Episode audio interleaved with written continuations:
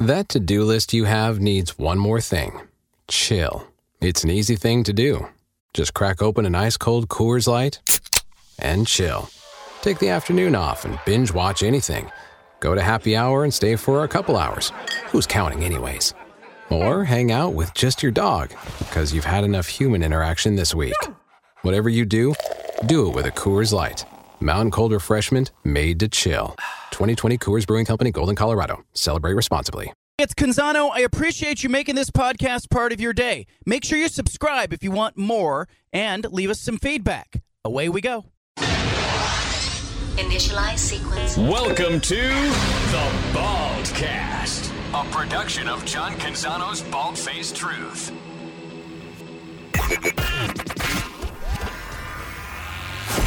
BFFT. Now, built by high-caliber millwrights, in for John Canzano, here's Judah Newby and Stephen Vaughn with The Bald Face Truth.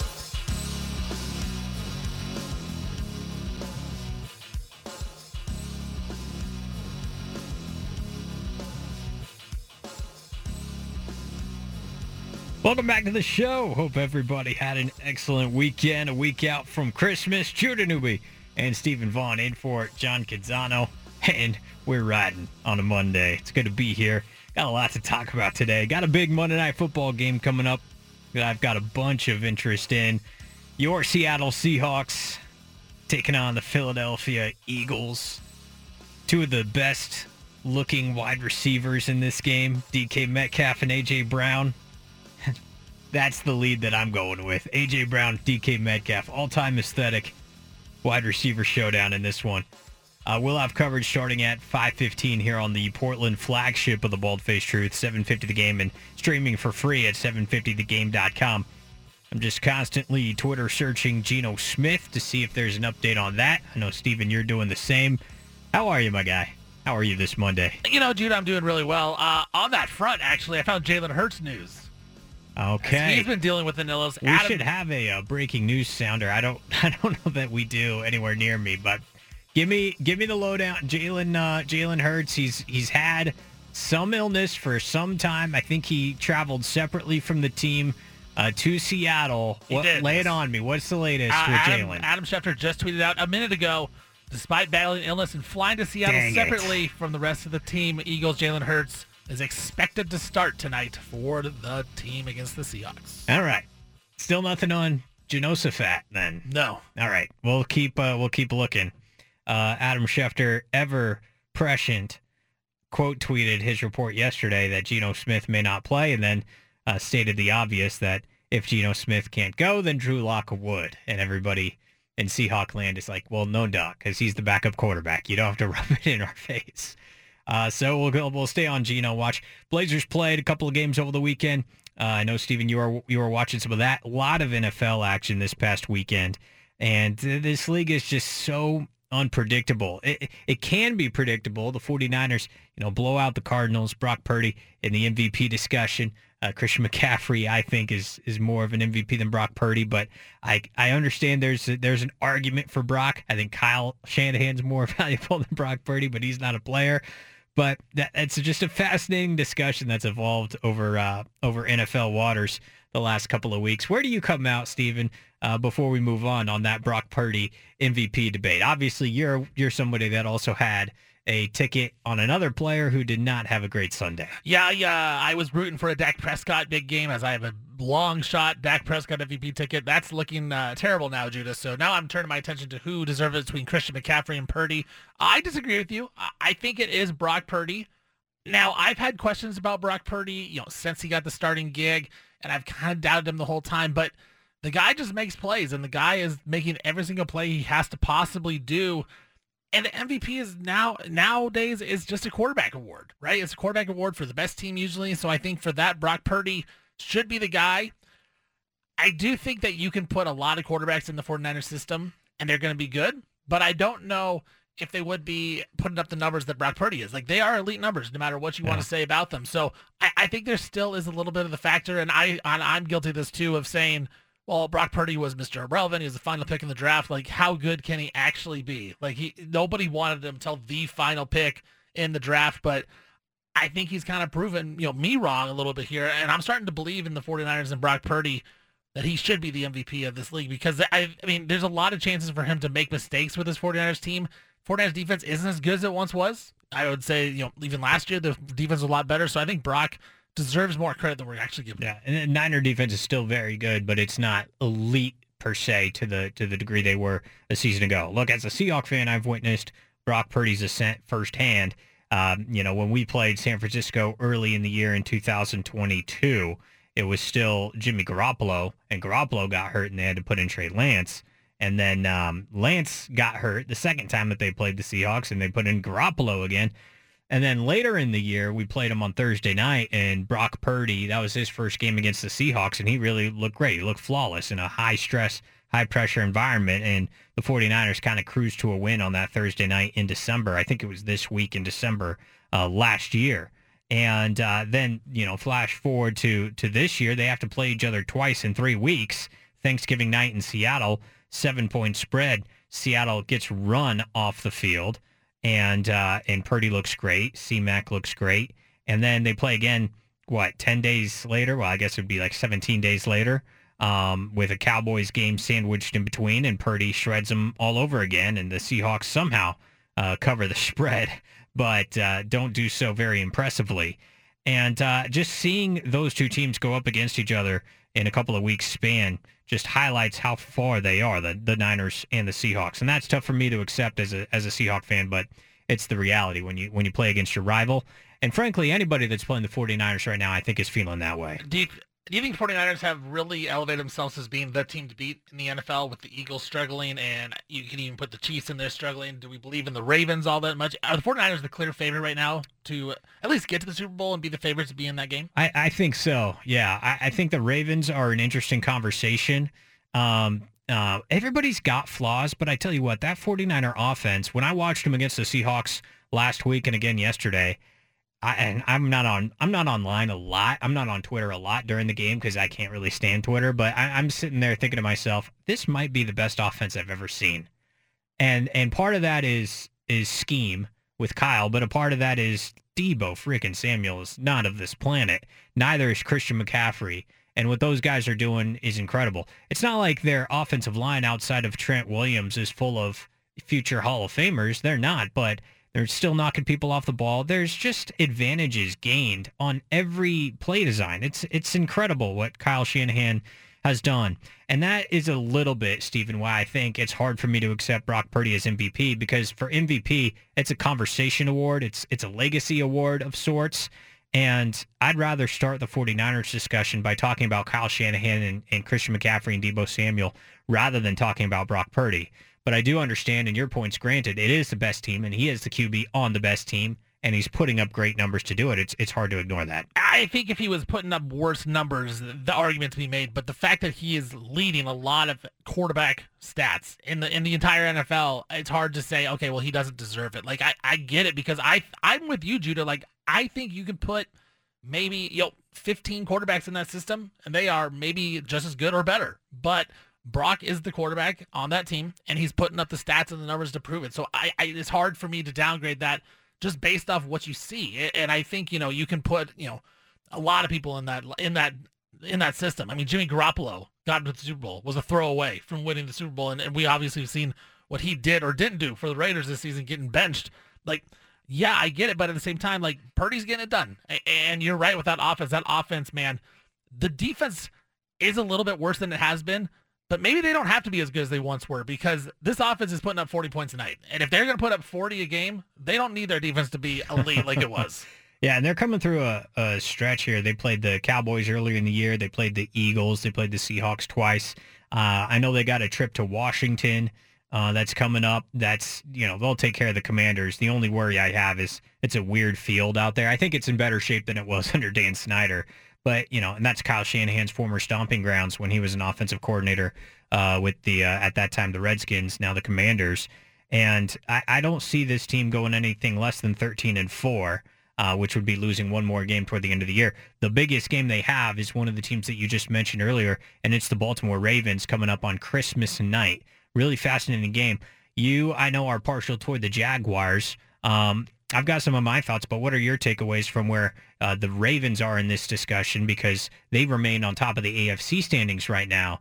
And, yeah, there's some things to maybe pick apart with them, but by and large, it's a smothering defense, and Lamar Jackson's still playing really good ball. Are they anywhere close in that discussion with the 49ers for top team in the NFL? And, of course, we'll find out some degree of that answer on Christmas night. I think they are, and here's my take about the Ravens is when you watch that team now, and you watch Lamar, Lamar has struggled in the playoffs, right? I believe he has one playoff win, maybe three losses. Hasn't really looked great in his playoff career. He looks like a completely different quarterback under Todd Monken. And he is really trying to throw the football down the field. And he's not just trying to run and go for it, but he always has that in his bag. And he's so elusive in the pocket. Like he's getting away and then looking to throw down the field. He looks like a playoff quarterback now. And, you know, it was always a question is, can he get to that level? I think he can, and I've always believed in Lamar. I always like him. I think he's a really good quarterback, but I think this is the year that Baltimore could be, you know, that elite team in the AFC, and AFC is wide open. Like you said, as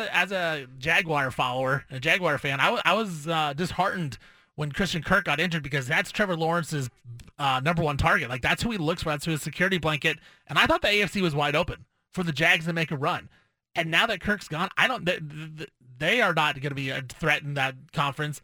I don't think the Chiefs are an elite team right now. Mm.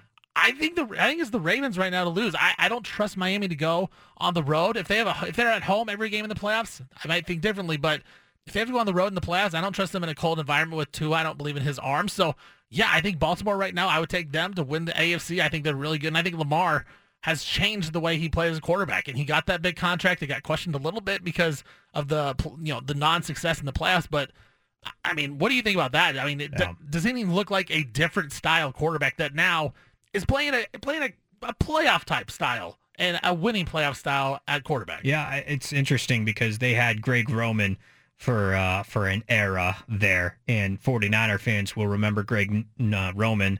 I almost said Greg Norman. Not quite the shark, although you'll remember Greg Norman too.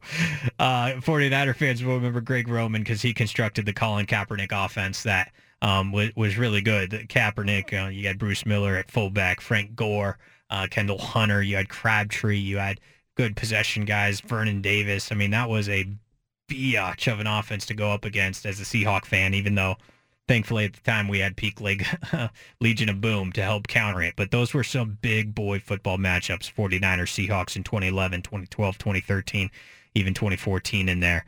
But Greg Roman with Baltimore, they reached their ceiling with the run heaviness. And there was this conception that Lamar couldn't function from the pocket and therefore had to be in this, you know, run heavy scheme where, you know, he kind of makes plays when he does make plays out of chaos.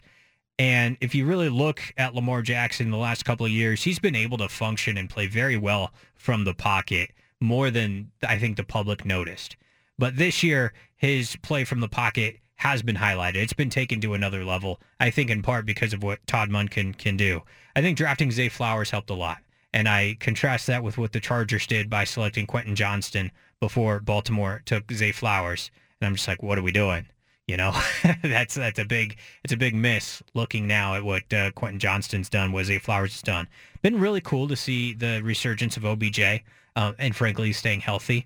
And they've done all this with Mark Andrews being out. I mean, that to me, when I think of the Ravens, I think of tight end heavy stuff with Mark Andrews. It's not like, you know, they're still using the tight end. Isaiah Likely makes big plays pretty much every week, but they're not as reliant on that. They're not an overwhelming unit the way that the Seahawks made them look a few weeks ago when the Seahawks went out to Baltimore in early November. But at the same time, when they take care of the football over the course of a 60-minute game, they're a really hard offense to slow down. And I think Lamar is just, he's making the right decisions and he can make plays from the pocket. And of course, as we saw last night, he always has the outside the pocket playmaking ability that makes him really scary. And I'll be fascinated to see how the 49ers deal with it because you know, that's a pass rush that really wants to get home. They're not so much the contained pass rush. Well, I'll be eager to see if they change their strategy at all on Monday night. Well, and the Ravens are one of these franchises that I trust, and I think that goes a long way for me. Like, I trust Kyle Shanahan and the 49ers to get things done when, you know, whether someone goes down or it's a tough matchup. I believe in John Harbaugh as a coach. I believe in that Ravens organization as a whole. You talk about Mark Andrews going down. You know, they fill in with Isaiah Likely, who's just made some big plays when they have had to have it. So, you know, it's all those ancillary pieces where you're looking at guys on special teams. You look at a guy like Kyle Hamilton, who was questioned going into the NFL, even though it was a first-round pick. It really was. Can he actually play on this level? And he's turned into a really good player. He's been great. And it's those type of things that it's like, okay, well, I trust this Baltimore Ravens organization. It's just like you trust, you know, the Golden State Warriors in the NBA, or, you know, a lot of these teams that just have done it for so long. You know, the Patriots back in the day with Tom Brady, Bill Belichick, is like, no matter who they brought in, you trust them. The Steelers with Mitch Trubisky and Mike Tomlin. Yeah, like, and Mason Rudolph. And Mason Rudolph. You just trust those guys. Duck Hodges as well. Like, I just, you know, these are the type of things that you trust. And the Ravens are one of those teams that Duck Hodges. Hey, you almost led him to a playoff game. That's an all-time name. Better name, Tommy DeVito or Duck Hodges. Well, Duck. I mean, you got to go Ducky. Ducks. Duck. Don't you trust the Ravens organization just as a whole? Like, they're just one of those teams where it's like you do a trade with them or they sign somebody, you're like, all right, it's going to work out. You'd think so, yeah. I mean, you know, they've got, I think, Ernie DaCosta is their GM now. It used to be Ozzie Newsome, but that they've always had a lot of continuity from top to bottom and a lot of stability. But isn't that a funny thing about the NFL? Like, just because you have continuity and stability, that kind of expires over time. Doesn't even that have an expiring point? And that's the joke I make with the Steelers. That's the joke that we can make now with the Patriots.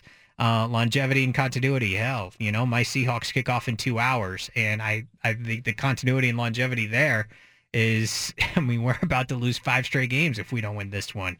So, yeah, I think it's just because they've got continuity and longevity doesn't mean you should take that for granted and just say they're going to be successful. You still have to have great, great players to do it. I think Lamar undoubtedly is that great player. I also want to highlight their defensive coordinator, Mike McDonald, who came over from the Michigan Wolverines. John Harbaugh poached him from his brother, Jim. He's done a very excellent, excellent job with that Ravens defense. And so that's why I put them in that same category. Ravens and 49ers are to me, the class of the NFL. That would be my Super Bowl matchup right now. Of course, they're both the respective 1 seeds in their conferences, so that has something to do with it as well. It's going to be hard to beat those teams on the road. And we get to see them on Christmas night. What a gift, honestly, for NFL fans is watching Ravens 49ers. Hopefully it'll be a good game because there have been a lot of games even this weekend that we billed as big games, important games that turned into blowouts. And hopefully this one Christmas night, though, will come through. If there was a third team that you had to put in there, you know, who would that be? And I know this comes back to another ticket that you have and another ticket that you're hoping cashes on a future. I mean, is it wrong to say the Buffalo Bills right now? I know they've struggled for most of the season, but they're 8-6. They're still on the outside of the playoffs. Like, you look at the playoffs, they start today, they're out of it. They're not even in. But I think I trust the Bills more than the Chiefs. I think I trust them more than the Dolphins. I definitely trust them more than the Jaguars, the Browns, the Bengals, the Colts, the Texans. You can take any of those teams over Buffalo Bills. Now that they have James Cook, who's cooking in the backfield, they got Stephon Diggs being awesome like he always is. Dalton Kincaid has stepped up a bit, or Big Force. He didn't have a big game last night, but, you know, he's been good all season long. And Josh Allen, now he has threats everywhere. Like, I don't know. Like, I think Baltimore is better than Buffalo, but if the Bills get in the playoffs, Judah, I think they could be the favorite. Like, they're not going to be afraid to go on the road. They've gone up against these big challenges. They got that, you know, they got off the got it off their back when they beat the Chiefs in Kansas City. They finally got the dub over them like that. You know, in a big spot where things got turned around and looked to be bad for a second there. So yeah. I think it's Buffalo right now. Like, I don't trust the Eagles. I don't know that Jalen Hurts is necessarily healthy. You know, they haven't been healthy. They look bad. The defense, they've made some changes. Matt Patricia calling plays now, the defensive coordinator. Like, I don't trust that Eagles defense. The Lions, this past week, yesterday, that was the healthiest they've been in a long time. Now, maybe that's the team, I think, Judah, that I would question and say, okay, maybe Detroit, if that defense gets it going, gets healthy, maybe it's them. But the one thing with Detroit, call me crazy, it's Buffalo after dominating the Cowboys, who looks like that team. It's really hard to argue against Buffalo after what they did yesterday. Detroit is interesting because when they're healthy and playing in the dome, they're hard to slow down. And, you know, I was the fool that had a little Russell Wilson money over the weekend. I was like, you know what? I know I've criticized the guy. You know, I've poked at him a little bit. Obviously not a fan of the way that he kind of treated Seattle on his way out, but he's inside. He's in a dome. He's still got a big arm. They're going to cut it loose. They're going to fly, and the Broncos are going to stay within the number, and Russ will have a big game.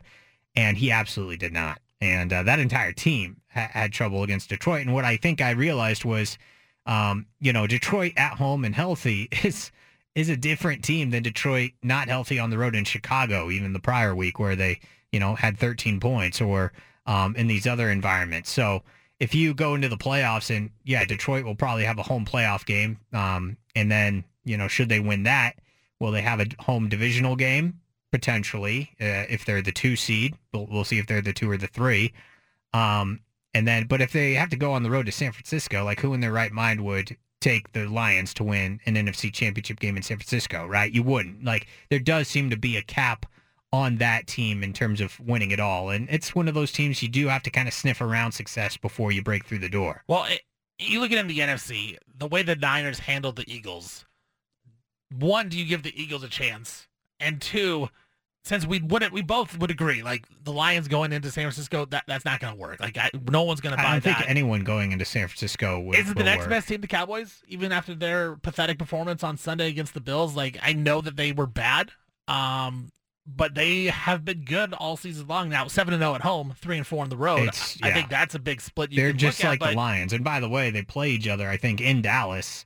Not this Saturday, but next Saturday. But would the Cowboys be the only other team that you could say, all right, like I could see them maybe going into San Francisco and giving them a competitive game along with the Eagles? I think the Cowboys are just doomed if they have to go on the road. The Eagles would be the only team that I would give a slight hope for. I think it sounds really kind of crazy, but it would actually be the Rams. Now the Rams play the Niners week 18. I know you're laughing at me. The Rams are 7-7, but they are a different team right now than they were in October. They don't have a lot of names on defense outside of the obvious in 99, but boy, do they play really, really hard. And Matthew Stafford is throwing trick shots again. He's back to his normal trick shot self. And Cooper Kupp, he might not be 100% healthy, but he's still a damn good player. And Sean McVay is in his bag. I think McVay and Kyle Shanahan are both really feeling themselves right now. And as a Seahawks fan, it sucks because we've lost to Sean twice. And, we're about to miss the playoffs if we don't win tonight. But it's hard not to appreciate what both offenses are doing right now. Of course, the Niners are a more complete, more whole team. And Kyle has had the upper hand on McVay his entire career outside of the NFC Championship in 2021. They both play each other week 18, which adds a fascinating wrinkle into it. But if for some reason the Rams and Niners met up again in the playoffs, at least from an offense against a defense standpoint, I would give the Rams a little bit more of a chance than I would Dallas or Philly in a backwards kind of way, just from a matchup standpoint. That is interesting. I mean, I'd still have to give it to the Cowboys. I mean, they have been so good this season. They're one of 3 teams with over 400 points. The point differential, 167 on the season. That's number 2 in the NFL. Like, I know the schedule hasn't been great, and they just got dominated on the road, but that has to account for something. The fact that they have dominated everybody they've played pretty much all season long. Like, Except for the big games. The 49ers. And the Bills. But, I mean, I appreciate you making the argument for Dallas, but when we're talking about playoffs and going to the Super Bowl... Is it just Dak? Like, is it Mike McCarthy? Like, what is it that you don't trust about them? Just history? Yeah, that I've seen it, and they've never come through. Yeah. So it's hard to argue the other way when you've got data points and proof to the contrary. So basically... And I would like to root for Dak. I'm not a Cowboy hater or even a Dak hater. I think they've got pieces there. I think it's funny that their offense is more effective with Mike McCarthy than it was Kellen Moore. Now I'm starting to wonder if Kellen Moore really is actually all that good of a play caller, which is, totally backwards. You can't blame Justin Herbert for anything. That's what I've learned. From where I was a couple years ago. You're right. Justin Herbert is immune from all criticism. So basically going through this exercise, Judah, I mean, there's what? The Ravens, the Bills, the Niners, and the Eagles? That's about it for the Super Bowl? Yeah, and I think the Eagles are just barely on the edge. I think plenty of people would have ruled out the Eagles already, but I think there is still something in that Eagles tank if they're able to tap into it. But defensively, they still they're a little sloppier than they were last year. So I'm not even sure anybody in the NFC can sniff the 49ers. But here's one thing I've learned. So what you're saying is it's going to be a real boring playoffs until the AFC/NFC championship games. Yeah, and even then.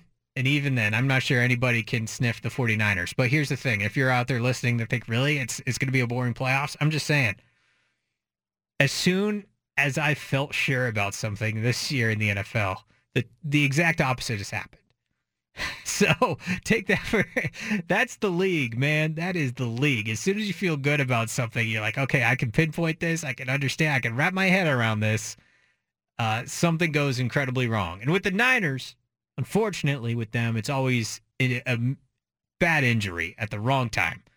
So if something happens to Debo or Purdy or Ayuk or Christian McCaffrey or Fred Warner, then, you know, you got to throw everything out the window and it could get ugly for them. But should they stay healthy?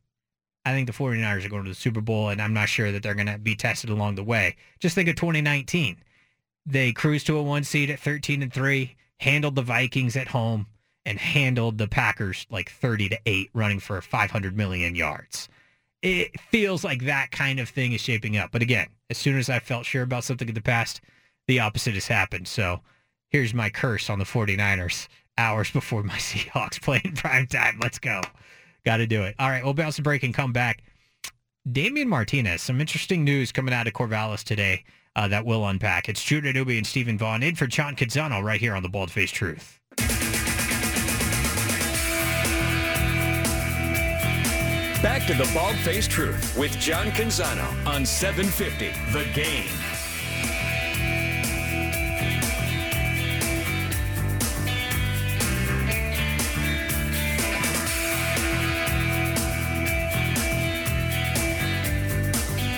Welcome back to the Bald Face Truth. Judah Newby and Stephen Vaughn in for John Canzano. Are you getting into bowl season, Stephen? A lot of bowl games over the weekend.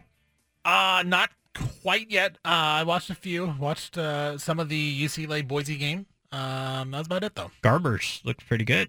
Yeah, where was that all season? Yeah. Who coaches that team? By the way, you saw what Chip said over the weekend that just caused a firestorm, which is basically what he has told us on the show already a few times. And then for whatever reason, maybe it's just the news cycle. It got picked up and run with a lot.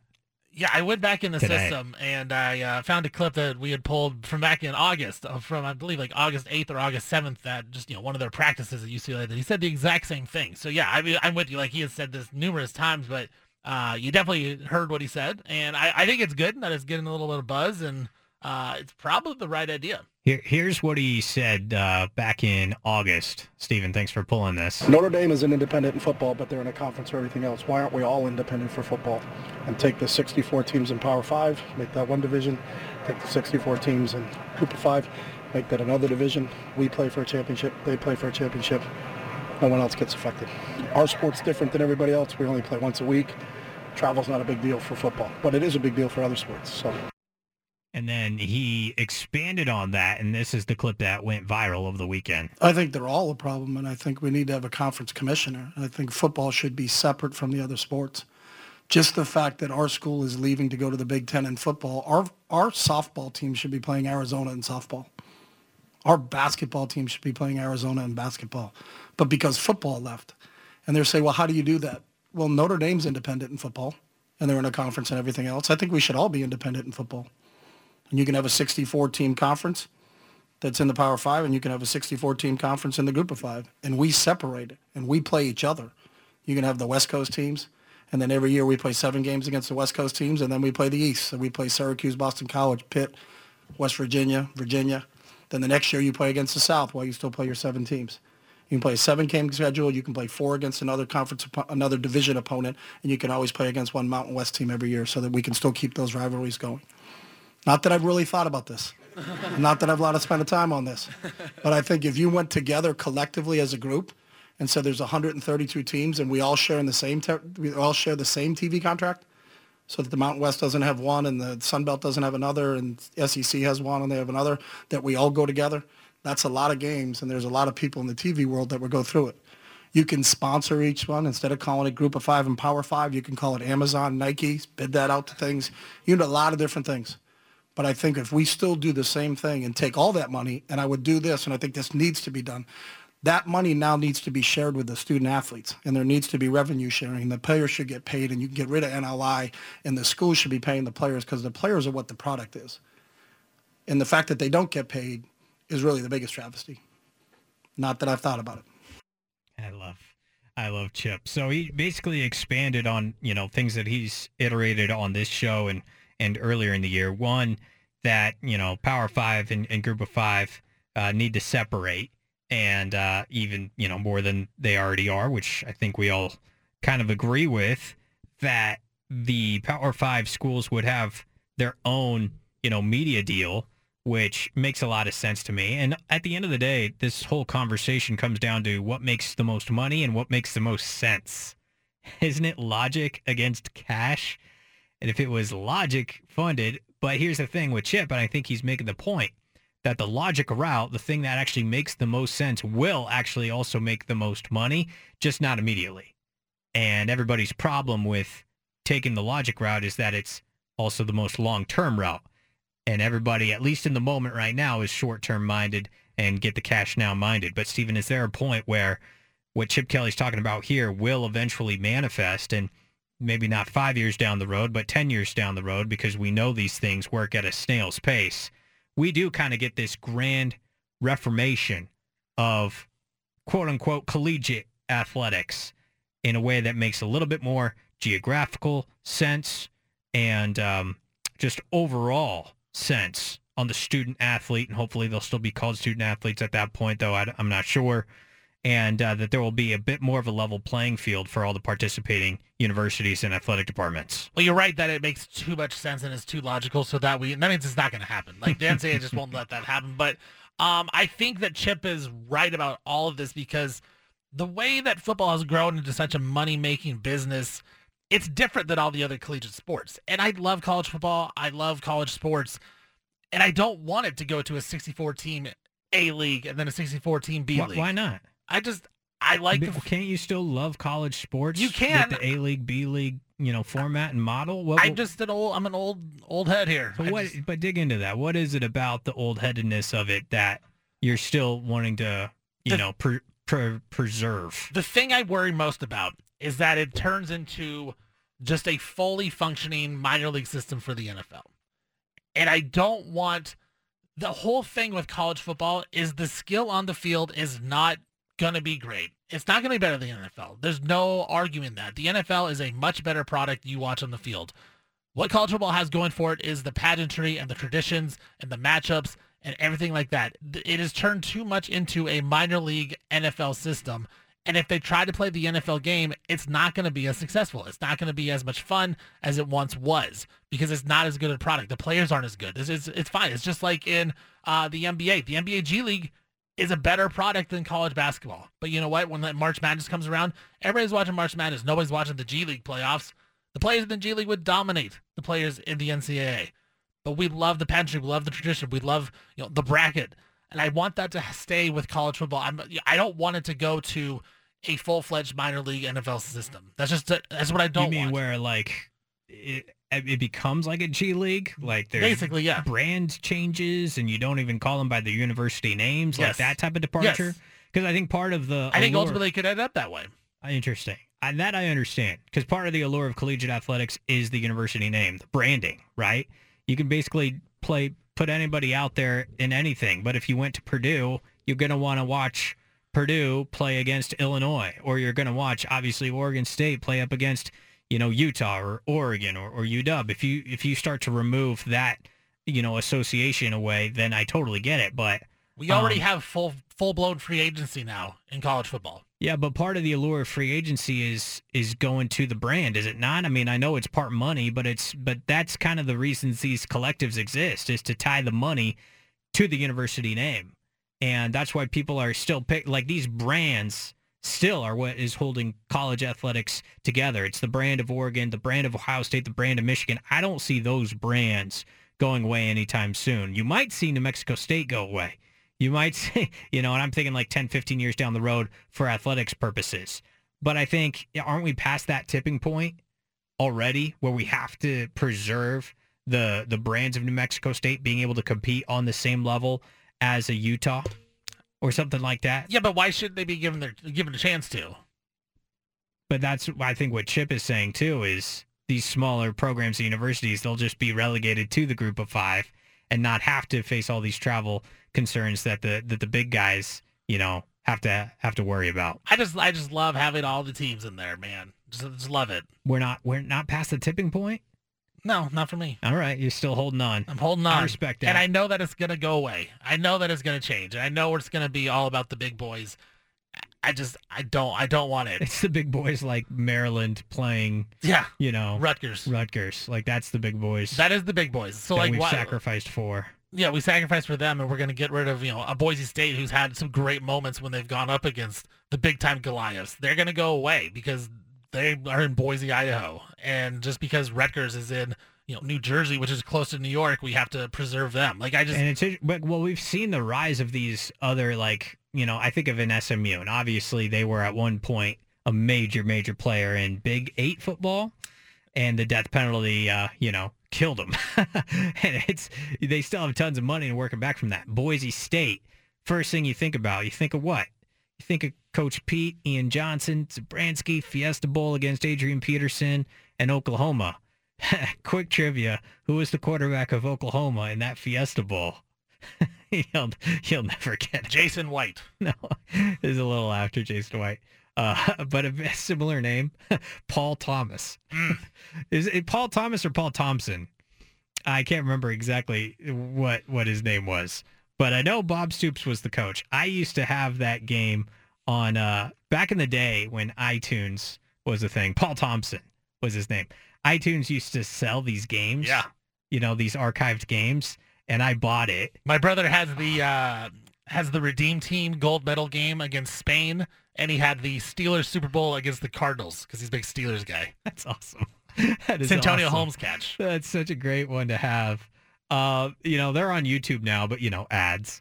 So it's good to have the unedited version.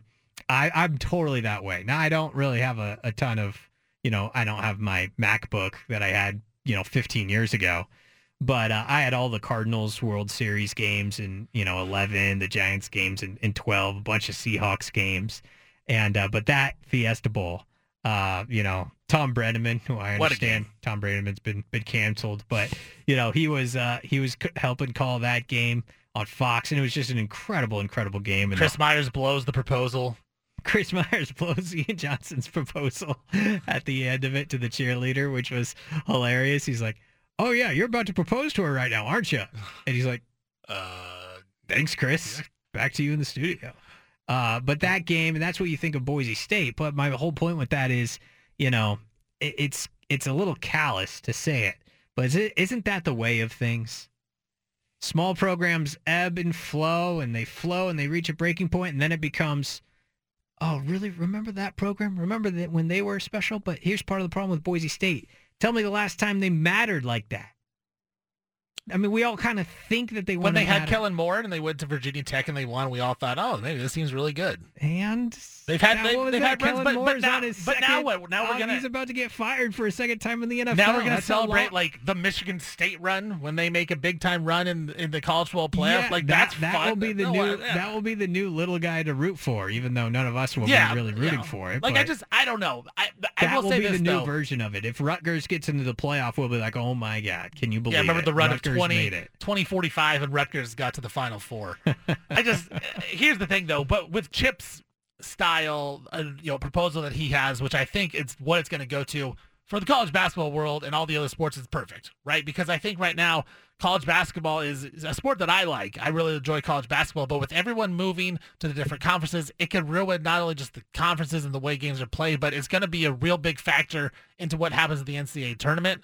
Because right now they already have like automatic bids for all these teams that go to the tournament. But now with the Pac-2, can you really just give an automatic bid to one of them? And I think it's going to give them really an easy argument to say, well, we don't need to give a team an automatic bid from every conference. And I think that would make the tournament lose a lot of its, It's intrigue. It's intrigue, because we love to see the upsets. We love the Missouri Valley champion as the 14 seed, and they've lost 12 games this year, but you never know. Well, we want to get the Fairleigh Dickinson over Purdue upset like we saw last season. I cannot accept that in my head. It'll just be different. He's the best player in America, and Purdue loses as a 1 to Fairleigh Dickinson when they have no guys over 6'7". But we'll lose those type of moments because we'll get, you know, a Minnesota taking on Purdue in the first round of the NCAA tournament. Gross. And nobody, I don't need that. And nobody will care. Disgusting. But at least when it's Fairleigh Dickinson, you're like, oh, well, maybe there's a chance. And we already know, okay, there is no chance, but it's just going to be more exciting. Yeah. So for that, if it can, you know, help, you know, save the NCAA basketball, I think that's even a better idea, because right now with the way things are going in with college basketball, Oregon's going to have to fly to all these Big Ten schools, and that's going to be a problem, because how do you do that, and how do you stay healthy? How do you stay, you know, not exhausted? You know, you are technically a student still. Like, that is going to be a problem. So when Chip talks about that, that is right on with 100%, and he's correct on that, that, you know, UCLA should be playing Arizona in a conference. One game at Arizona, one game at UCLA. That should happen every single season, and it shouldn't be a non-conference game. Like, that should be a conference game. So I am with them on that part. I just, you know, I worry about college football turn into minor league NFL, which I just don't want. Yeah, I can understand that. I also think we're probably past the tipping point, but you're also coming from somebody that didn't go to Oregon, didn't go to Oregon State. I root like heck for both programs to be successful, but I've always been more of an NFL guy, and therefore that NFL structure or that professionalization of the college game maybe doesn't hit me as personally as it does to some out there, and I totally understand that. Our big splash is coming up next. Damien Martinez news. We promised it earlier. It's coming up next. Talk about his eligibility and desire to play in the Sun Bowl as part of our big splash. Judah Newby and Stephen Vaughn in for John Canzano, and you can call in at 503-417-7575.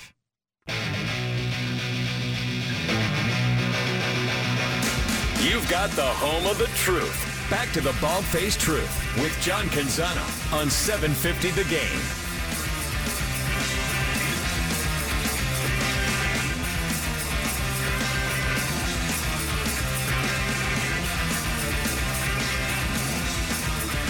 We'll take a couple of your phone calls at 503-417-7575. Judah Newby and Stephen Vaughn in for John Canzano. This is the Bald Face Truth, but we promised it before the break, and let's get to it. It is our big splash.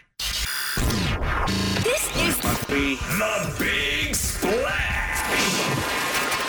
Brought to you by Killer Burger, voted best burger 5 years in a row. Killer Burger's 10 rad burger builds will send your taste buds on an epic journey. Killer Burger, the burgers your mama warned you about. Well, it was a few weeks ago that Oregon State running back Damien Martinez was arrested for DUII, released, but also was initially, you know, suspended by the athletic department. No charges were filed at all by the district attorney's office, and as a result, Scott Barnes said, okay, Damien, no charges, therefore he'll be reinstated and he's eligible to play. So we're thinking Damien Martinez is going to play. This was Friday afternoon. Here we are on Monday afternoon, and it's doubtful that Damien Martinez is going to play because interim head coach Kefensi Heinsohn says, well, in all likelihood, he's just physically not going to be ready. He took a little bit of time off from after his arrest, and he's been back in Texas. Probably doesn't seem like he's ready. Here's just one clip. We'll talk about this a little bit more in our second hour as well from interim coach Heinsohn. And Damien Martinez, I think that's still pending. I'm not sure. I don't expect him to play. Now you're not expecting him to play? Yeah, I just think it's a matter of him just the shape of it. I'm just, you know, we got to see what kind of shape he's in. He took a little bit of time off, so we'll see. And he continued, and we'll play some of that audio later in the show. He took some time off. He's just probably not quite physically ready, and he just doesn't want to put somebody out there that's not physically and maybe, you know, mentally fully bought in and fully ready to play a bowl game like the Sun Bowl that's coming up in about 11 days. Talk more about that, but that is our Big Splash. Also, Big Splash Part B, Geno Smith active for your Seattle Seahawks tonight. Let's go. He was always going to play. You did call that. He was always going to play. Let's go out to line one. Roy's in Portland, wants to talk Chip Kelly. It's good to talk to you, Roy. How you doing? Hey, Judah, Steven. How you guys doing? Good, man. You know, I like Chip, but no. Sorry. Thanks, but no thanks. I don't like that. I don't want that idea. I like the SEC. I don't care if we don't play any teams outside the SEC. I mean, I don't care about playing the West Coast teams or East Coast teams. I only care about playing other SEC schools. Okay, I care about playing Tennessee and Florida. That's what I get up for. And you know, I care about playing Alabama and Arkansas and Texas. I don't care about if we play UCLA or Oregon. That doesn't do anything for me. Sorry. So that little 64 team, that's not going to work. You know, the whole thing, you could blame everything on the Big Ten. Because when the SEC expanded with Texas and Oklahoma, that's kind of in the same geographical footprint. But the Big Ten just couldn't let it go. So they had to get in with USC, who wasn't happy with the Pac-12, and they formed this stupid USC, UCLA, and the Big Ten. That's how it all started. And then you get dumb stuff like UCF and the Pac-12 and the Big 12, and you know, I mean, the Big Ten started the whole mess. I'm sorry. You know, Oregon should not. Oregon, Washington, UCLA, and USC should not be in the Big Ten. They should not be in the Big Ten. And I still think if they would have waited longer, and just, you know, everybody calmed down, the Pac-12 could have survived. It really could have. But you know, everybody got antsy. USC got antsy, and then Oregon, of course, Oregon and Washington have to leave, but. You know, that 64-team thing is not going to work because fans love conferences. I love my SEC conference, and I don't want to just have 64 teams playing other teams. You know, that doesn't work for me. Thanks for the phone call, Roy, as always. I got a couple more Georgia follow-ups for him, but we're up against a break. That is a good point, though, because the way that Chip Kelly put this out, it works great for the West Coast, works great for the Pac-12. Doesn't work for the rest of the country. I don't know that, but it just means more out here. That's true. It does mean more out here. Obviously, it means more out here. I want to respond to that a little bit to kick off hour two. Also, Cam and Eugene, we'll get to your call too and your follow up. But he does bring up an interesting point, and it's always good to take a deep breath and remember that none of this really makes sense. The SEC expansion can kind of, you know, make an argument. The rest of it, not so much. Hour two is ahead. BFFT. Now, built by high-caliber millwrights, in for John Canzano, here's Judah Newby and Stephen Vaughn with the Bald Face Truth. Hour two, Bald Face Truth. Judah Newby, Stephen Vaughn, in for John Canzano.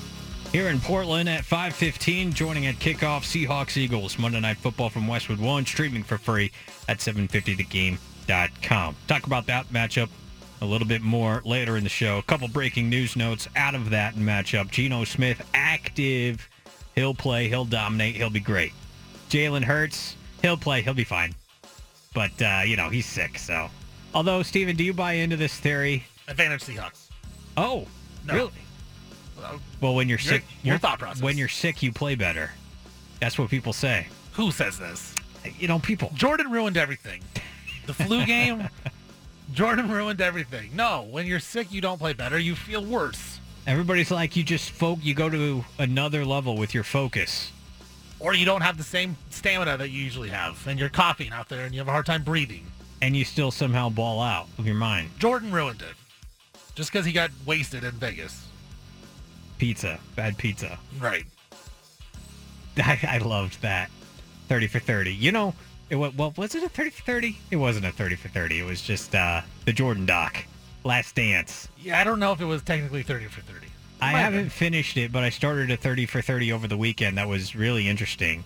About Reggie White, the Minister of Defense. And I tell you what, I could watch highlights of the hump move for like 30 minutes and not get tired of it. That is like the most dominant move in the history of sports. I mean, there's a joke there, but I know. Watching the hump move for 30 minutes. I can watch.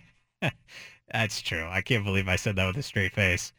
Trust me, I could watch the hump move longer than 30 minutes. I did this week, you know. Reggie White's move in particular. You're right. Sorry. I forgot that I ran right into that joke. But Reggie White's hump move, it's like intoxicating. And I still can't get that out of my head. But the documentary was really interesting. And, you know, I think, you know, it's easy to think about Reggie White as a certain type of man. And he obviously passed away, you know, well, much too soon. As a believer myself, I'm always interested watching other, Christians in the public space and, how they kind of behave and operate. And there's, things to be emulated. There's definitely things not to be emulated, not necessarily out of Reggie in particular, but it's really fascinating to see Reggie. And the reason I bring it up is because there was unedited or never before seen interview footage with Reggie White that was taped just a month before he died, at age 43, that no one had ever seen before. So, getting to some of that and getting to some of his son Jeremy talk about him and how even Reggie, after he retired and then kind of stepped back from the public light, because he was preaching all the time, he was visiting churches, this, that, and the other. But when he kind of stepped back and there was about a 5-year period from his retirement and kind of stepping back from the public spotlight to the work that he did on himself in that 5-year span was incredible and really something that resonated strongly with me, just on a personal level and personal development. And then you forget, as you're kind of wrapped into his personal journey, how insane of a badass football player this guy was. And this is one of the true childhood superstars that I grew up with of 90s football. And I think of the 90s NFL, I think of Summerall and Madden on Fox and NFC games. I think of Reggie White's hump move. I think of those old kind of dark red 49ers jerseys, dark red and gold, and some of those battles.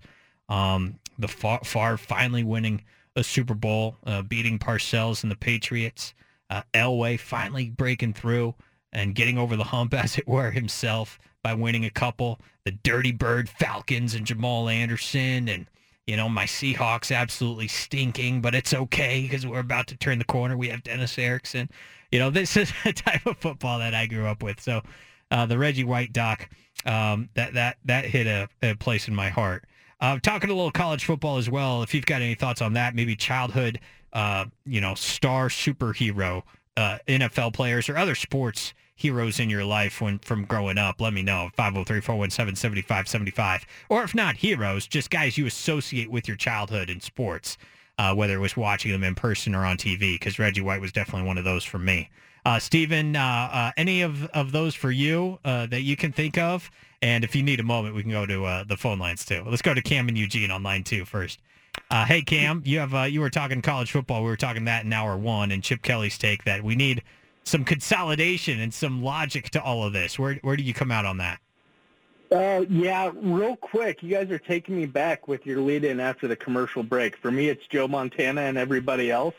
And if you're talking about athletes who overcome bad situations for amazing games, don't forget about Brett Favre the day after his father passed away. That's an amazing performance on Monday Night Football. Yep. Going to the subject at hand, the college football, I do think there's a real danger of college football becoming a minor league sport and losing a lot of attention from excited fan bases. It would play out almost like a South Park episode where it gets bigger and bigger and it builds to crescendo, and then at the very end they're like, oh, it's just minor league football, and everybody goes away.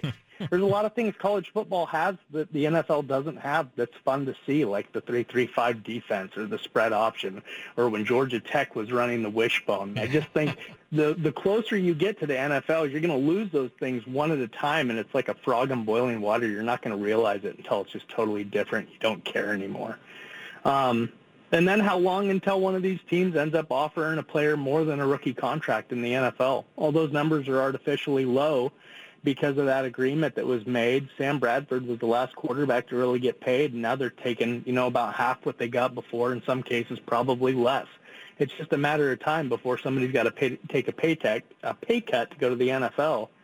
And then at that point, the NFL is going to be upset, and you're going to have a whole other fight on your hands. I'll leave you with this one thing, and I admit I haven't checked the statistics, but when you open the program, you're talking about NFL MVP. Granted, I am a 49er, but if you ask me, we have been a completely different team for a season and a half now since Christian McCaffrey joined the team, and I have not seen a player make an impact like that on an NFL roster in a long time. I'll take your comments offline. Thanks, Cam. I love where your brain is today, my friend. That was excellent. A few things to unpack out of that. I'll start with the last thing, the Niners point. And that's what I'm saying. And I love Brock. I mean, I really appreciate Brock and everything he's done. But the team is fundamentally different post-CMC trade. You know, and with that guy healthy, and even he has missed a little bit of time, but with that guy healthy, that's a different team. With him and Debo healthy and Kyle Cullen plays, it's a different team, and you drop the quarterback into it. Now, of the quarterbacks they've dropped into that system, Brock is clearly the best. And it's not close. But the MVP of football? I mean, have we lost our minds? But, okay. Are we overrating the importance of the quarterback then? Is that what you're saying? That can't be. That can't be true. Because that sounds stupid to even say out of my mouth right now. I think we're underrating Kyle Shanahan and Christian McCaffrey. Is Kyle Shanahan the most valuable player? Without, he is the most valuable player. And I understand he's not a player, but hot dang, he might as well be. Yeah, that's where I'm at with it. So, but you brought the point up in hour one. It goes to the team's best quarterback. Unless Dak starts to actually nut up in big games, which he's not been able to. So, outdoor games, I should say, which he's not been able to. Not to mention getting his own clock cleaned by the 49ers. Another part of that, what Cam mentioned, and you know we'll get back to Brock here in a moment, but the NFL has a really fascinating role to play with the collegiate athletic space. Because I was thinking about this over the weekend myself, Cam, so I think it's interesting you brought it up with the rookie, you know, with the wage scales going on. You know, if you're a first round pick and some of the bonus money that you're signing as a high first round pick, like that's, you're not going to be touching that in the NIL space for some time, at least not consistently. But if you extrapolate NIL dynamics over time, maybe you can see a world where you're getting there with some of your star collegiate players taking, you know, quote unquote pay cuts. You might see it for more middle to late round picks, you know, quote unquote, taking pay cuts, like some guy at Nebraska, we'll use that as an example, where the NIL dollars are flush. And, but he projects as like a fifth, sixth round pick. But that's kind of who he is. And, you know, he's homegrown and bred, or maybe Midwest born and bred. He's an offensive lineman and he's making NIL wads. But the sixth round salary that he's going to get, maybe he got hurt late in the year and his draft stock gets hurt. And that affects, you know, compensation late in the draft. Like, all those type of dynamics at play. Yeah, I could see a scenario where you're quote-unquote taking a pay cut from the NIL space to the NFL space. But the NFL is so much damn hubris that they will pretend like, even if it is an actual issue, they are in no way going to acknowledge any kind of an actual issue with NIL compensation threatening professional compensation. And they won't even pretend that it's actually a threat to the game. They won't acknowledge it. They're the NFL. They've got more dollars than anybody. Yeah, there's a salary cap. But I really think you're probably going to have to get 15 to 20 years down the road with this NIL business to truly get in the conversation of, yeah, we got a problem with our rookie wage scale relative to what guys are accustomed to making. The majority of guys are accustomed to making in the NIL space. I still think we're a far way away from that. But I grant you, it's probably a closer conversation now than most of us are comfortable having as well. I just don't think the NFL will ever acknowledge it. Well, it was a week ago when there were reports coming out that Marvin Harrison Jr. was apparently getting offers from Ohio State NIL collectives that would be in the range of a rookie contract. Not quite up to the exact rookie contract, but you know, pretty close and comparable. And Marvin Harrison even said, you know, he came out and said, well, I haven't decided yet. You know, I got a lot of stuff I wanted to do still. And so I do wonder if we are really close to, maybe just for certain players, you know, Caleb Williams is kind of threatened, like, yeah, you know, maybe I can come back to USC and have another year so I don't have to go to the Cardinals unless you give me ownership. I think that's true. I just think that those, like, really public examples are few and far between. Yeah. And I also think that the NFL is king. So you're right, like, I don't think the NFL is going to have a problem with it. Yeah, I'm coming back to college, so what? Yeah, nobody cares. I mean? Like, guess what? No one cares. NFL will be fine. Johnny Manziel, great college player. You know, maybe that's a tough comparison because he watched exactly zero film. But yeah, that's the thing. Like the NFL, like you're right. The NFL does not care about it at all. Like they know they'll be fine. But at the same time, like if they really wanted to make it and they cared about it, they would just bump up the contracts just a little bit. Like, I mean, it wouldn't be a big deal. It wouldn't be a big hurt on them. So I'm with the caller, though. I do think that, like, that's my fear is, like, this turns into just a money game. And now, you know, there's already so much money in college football, but then it's going to be just, like, we're just going to throw money around in college football, and then it turns into the minor league NFL. That's just, it's not what I want. Yeah, yeah. Another thing Cam brought up, guys that he associates with his childhood, Joe Montana. It's a little bit before my childhood, obviously, but how can you not appreciate Joe Montana and the West Coast offense and the 49ers and Bill Walsh and everybody. And, you know, I read about Bill Walsh from time to time and thinking about, like, they were 2-14 in his first season in San Francisco. And this guy, I mean, he is, like, painstaking for the details. It was killing him to be 2-14. And then over time, they turned that around, and actually relatively quickly, and eventually, you know, broke through and won a Super Bowl, which would be the first of a few for them, and Joe Montana doing everything. But then people are talking about Brock Purdy, and obviously, you know, if you watch the game enough, you know that Brock Purdy is throwing the ball down the field with a lot more regularity and accuracy than the dink and dunk that a lot of people want you to believe. And I fully grant that. And then they'll say, oh, but what about Joe Montana? Think of how many, like, 7-yard or slants or 5-yard slants that he threw to Jerry or John Taylor or any of those guys that they just caught and took to the house. Like, you can see those highlights in your mind's eye with regularity. And I couldn't compare the numbers. You know, obviously Montana had a good enough of a deep ball to get it to some of these Hall of Fame talents as well. But that's part of this system, exploiting space and highlighting your great players, and the quarterback's job is to get the ball to them. I think the obvious difference in legacy is that Montana won 4 of the things, and Brock has won a playoff game, like one playoff game. So that's obviously the difference. But when we're talking MVP of the league, it's also Drew Brees never won an MVP. It's so hard for me.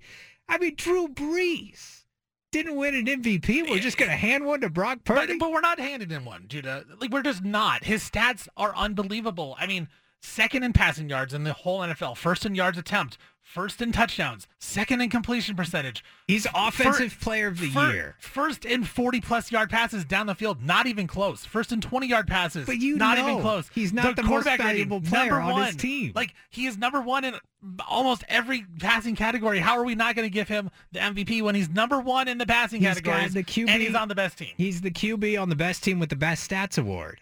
Maybe I think what we're coming down to it. But that's my thing. Maybe I think either A, too highly of the MVP and put it too much on a pedestal, or B, I just define value differently than everybody else. But he's earned it, though. That's the thing. If he was putting up stats where he was middle of the pack or top 10, you know, he's got 8th, 9th in yards, 8th, 9th in completion percentage and touchdown passes, then yeah, I think I can argue it. But he's at the top of all these categories. We're not just giving him the MVP. He went out and he earned it. He's put up the best quarterback stats in the NFL, and then on top of that, he's on the best team. So, like, that's where the difference is you know, you look at, like, the Heisman Trophy this year, right?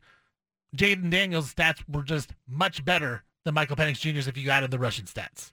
And so they had to I would have given it to Penix. But that's what I'm saying. They had to give it to him because the stats were combined. Because, you know, rushing who's and playing passing. Big games at the end of the year. It's not Jaden Daniels. Like, well, who's playing? Defense sucks. Who's playing any bigger games than Brock Purdy? Nobody. Well, I mean, and he's winning and he's thriving and having great games against all these really good teams. Like, that's my thing. He didn't have a great game in Cleveland. He didn't have a great game against. They had a 3-game losing streak in there. Can't pretend those were all the losses. And those were all the losses. They've turned around since then, and he's easily got the best talent and the best coach in football. But that's the reality of it with him. Like, he's doing well with it. I've questioned Brock Purdy, Judah, but I've questioned him too. Obviously, his stats say a different story that he deserves the MVP. Like, there's never once in the NFL history where the number one quarterback on the number one team with the number one stats isn't going to get the MVP. Like, that's what makes it a fascinating discussion, because I agree with you. I think this year it should go to somebody else besides that. I think it should go to the guy that Brock Purdy says it should go to. That's Christian McCaffrey. Proves he's even more of the MVP. Selfless. He's more valuable. Yeah, selfless. Exactly. That's fascinating. How about athlete growing up that you think of your sports fandom growing up, you associate it with an athlete? Could be the NFL or otherwise. I brought up Reggie White. Caller brought up Joe Montana. What is it for you? Yeah, I mean, for me, obviously, Michael Jordan growing up. Like, that's the guy you watch playing basketball. Jordan. I was a big Hakeem Olajuwon guy, so when Jordan retired and went to baseball and the Rockets won the 2 NBA championships, you know, I was all about that. And that was kind of the era in basketball, was the big centers and doing post moves and the dream shake and stuff like that. So I love that. And then I liked the Cowboys growing up. So, like, Emmitt Smith was always my guy, like, run the football with Emmitt and just let him do his thing. So Those are kind of the guys. And then Griffey, I think, for the other one, if you look at baseball. Wow. Like, Griffey was the dude, and he still is. Like, he is the man, and I think most people do love him. But when I associate, like, cool people to sports, yeah. like, Griffey was always the coolest. Boy, it's hard to get cooler than Griffey. The stance, and I was left-handed.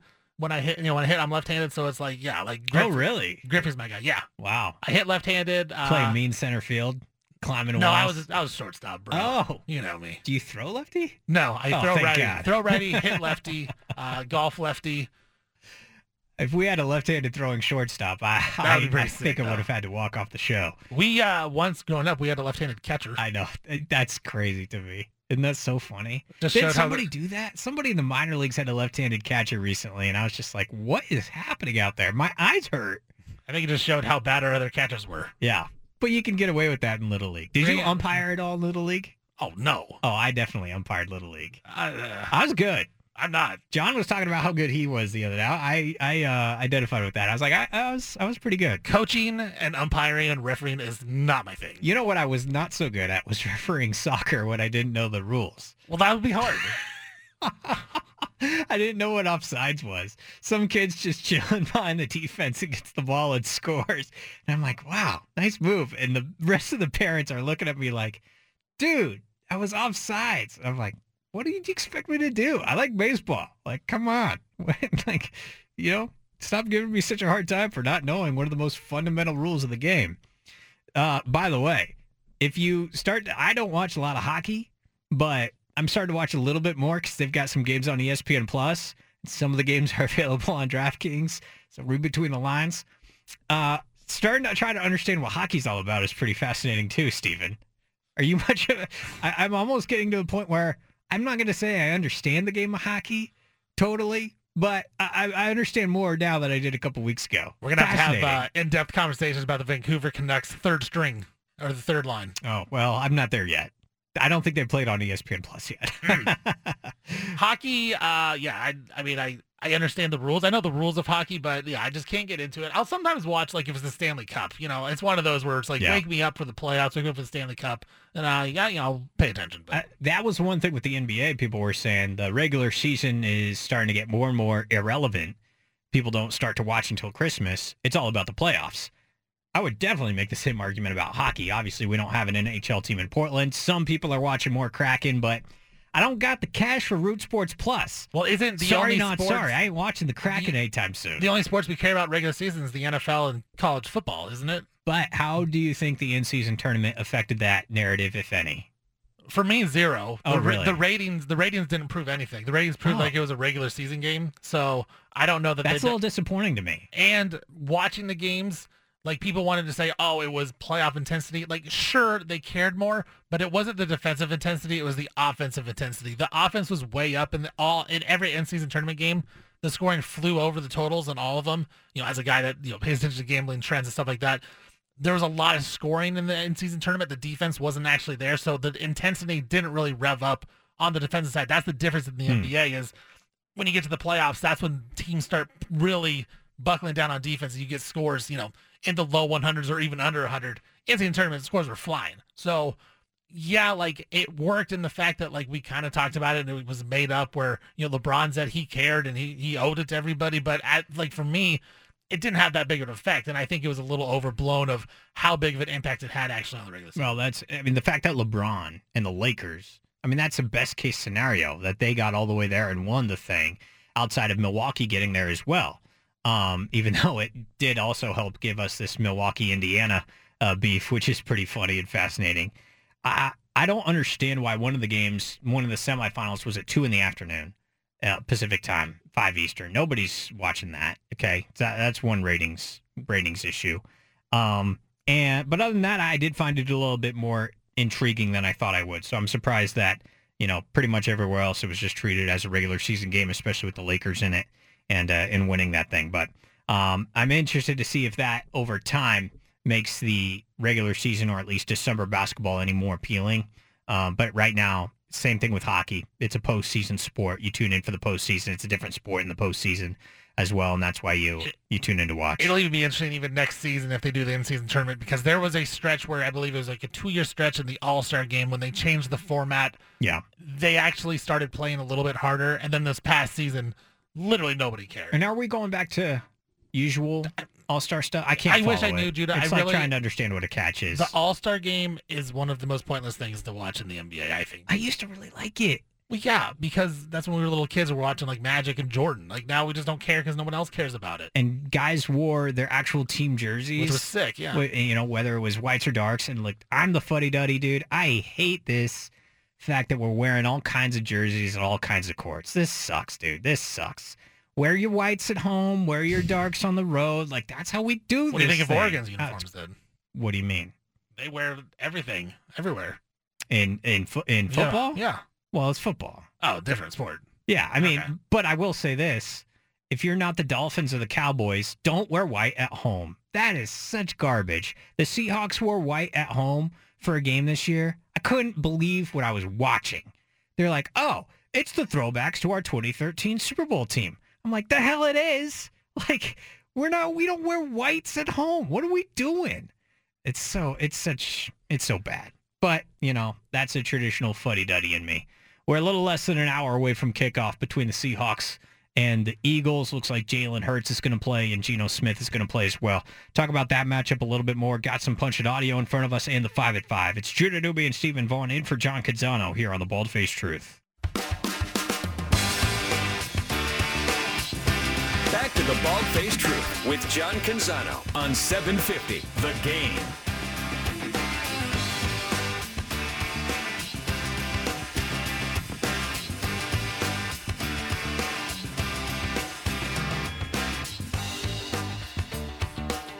Well, it's a must-win tonight for the Seattle Seahawks against the Philadelphia Eagles on Monday Night Football. I am reluctantly taking the Seahawks to win, and it's an emotional pick as well. Look, this team started 6-3. They've lost 4 in a row. Rams, Niners, Cowboys, Niners. The last 3 of those, obviously, are teams you would understand them losing to, especially the Cowboys in Dallas. The Rams one, that's a tough one to swallow. Geno got slapped upside the head. Not really. He got hit in the arm by Aaron Donald in that game, and he had to go out in the fourth quarter, and Drew Lock had to come in for a couple of series.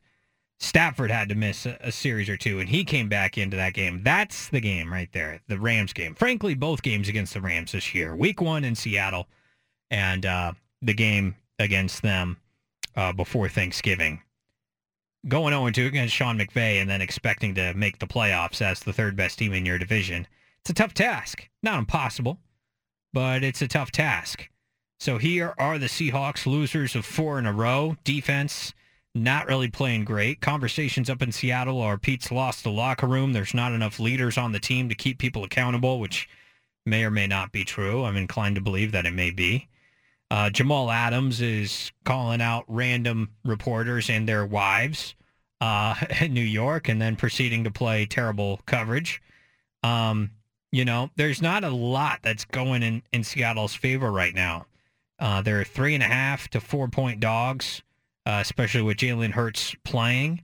You could argue that the Eagles are, you know, getting a reprieve in their schedule at the right time because the Eagles are coming off a Bills, 49ers, Cowboys trifecta. That's a tough schedule to navigate, even though they beat the Bills, didn't they? They did, yeah. They beat the Bills, but that was a game that took a lot out of them.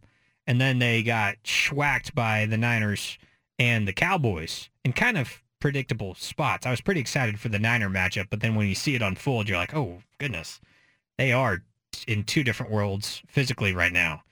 So, Stephen, I'm going to take the Seahawks in this game. I'm interested where your mind goes when you shape up these 2 teams now that you know that both quarterbacks look like they're going to play. Yeah, I mean, there is doubt, though, right now about Geno Smith, Judah. I don't know if you've seen this. Oh, no, I haven't. I've seen that he's active. Well, Adam Schefter reported that Geno is active, but then he also tweeted, doesn't mean he's going to start.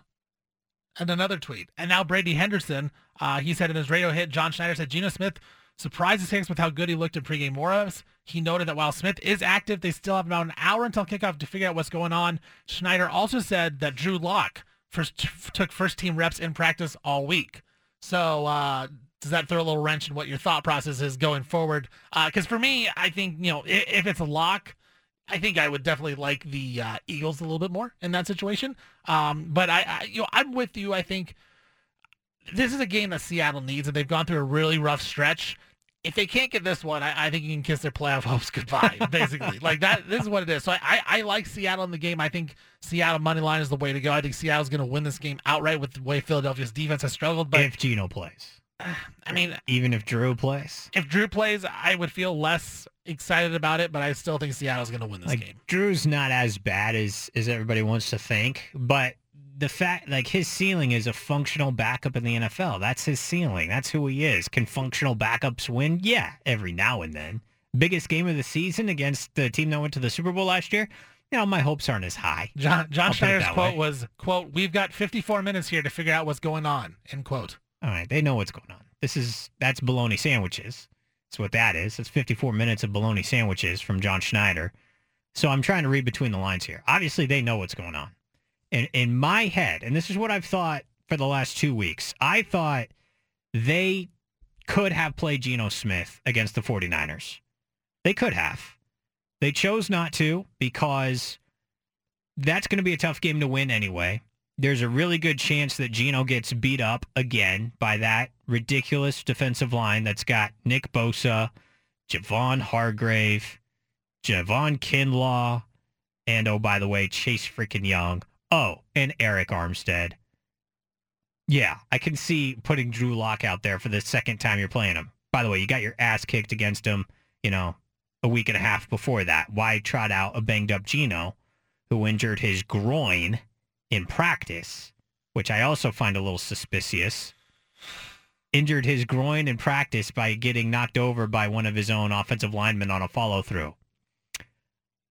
The very cynical side of me, but hey, sometimes it pays to be cynical in the NFL, is that Geno really hasn't been that hurt.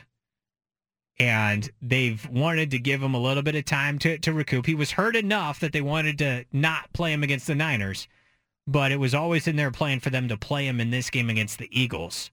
But they're trying to really go to the nth degree to play mind games with the Eagles. Now, why would they want to do that? They're playing chess, not checkers. Yeah. Here's the Windhorst moment. Why would they want to do that? Why would they want to play mind games with the Eagles? Well, could be any number of reasons. But one of my deep cuts is that Sean Desai is the defensive coordinator with the Eagles. And he's not having a great year, even though they're 10-3. Their run defense is pretty poor, and everybody in Philly is kind of mad at him. Oh, and by the way, he's not going to be calling plays on defense tonight. You'll be seeing a lot of a certain bearded man.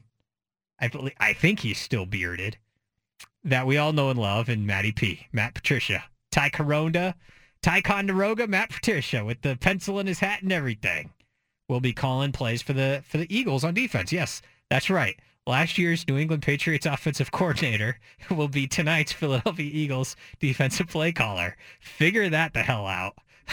I sure can't. Thanks, Bill, for nothing. The hell was going on last year? But, so, you know, Patty Ice, Patricia, will call plays defensively. Pete Carroll, John Schneider, you know, they know Sean Desai. He was on the Seahawks coaching staff last year with Pete Carroll and Clint Hurt. So he knows a lot about their language and scheme and just the way that they're trying to do things, which is certainly branching off of the traditional Pete Carroll philosophy and scheme. And so they know that Desai knows all this stuff, and he's probably been sharing this information like crazy. So to combat some of that, they're playing some chess at the QB position with the status of Genosafat Smith. I think Geno's going to play. I think he's always, you know, been set to play. I think John Schneider has said that Drew Lock took snaps with the ones and all that.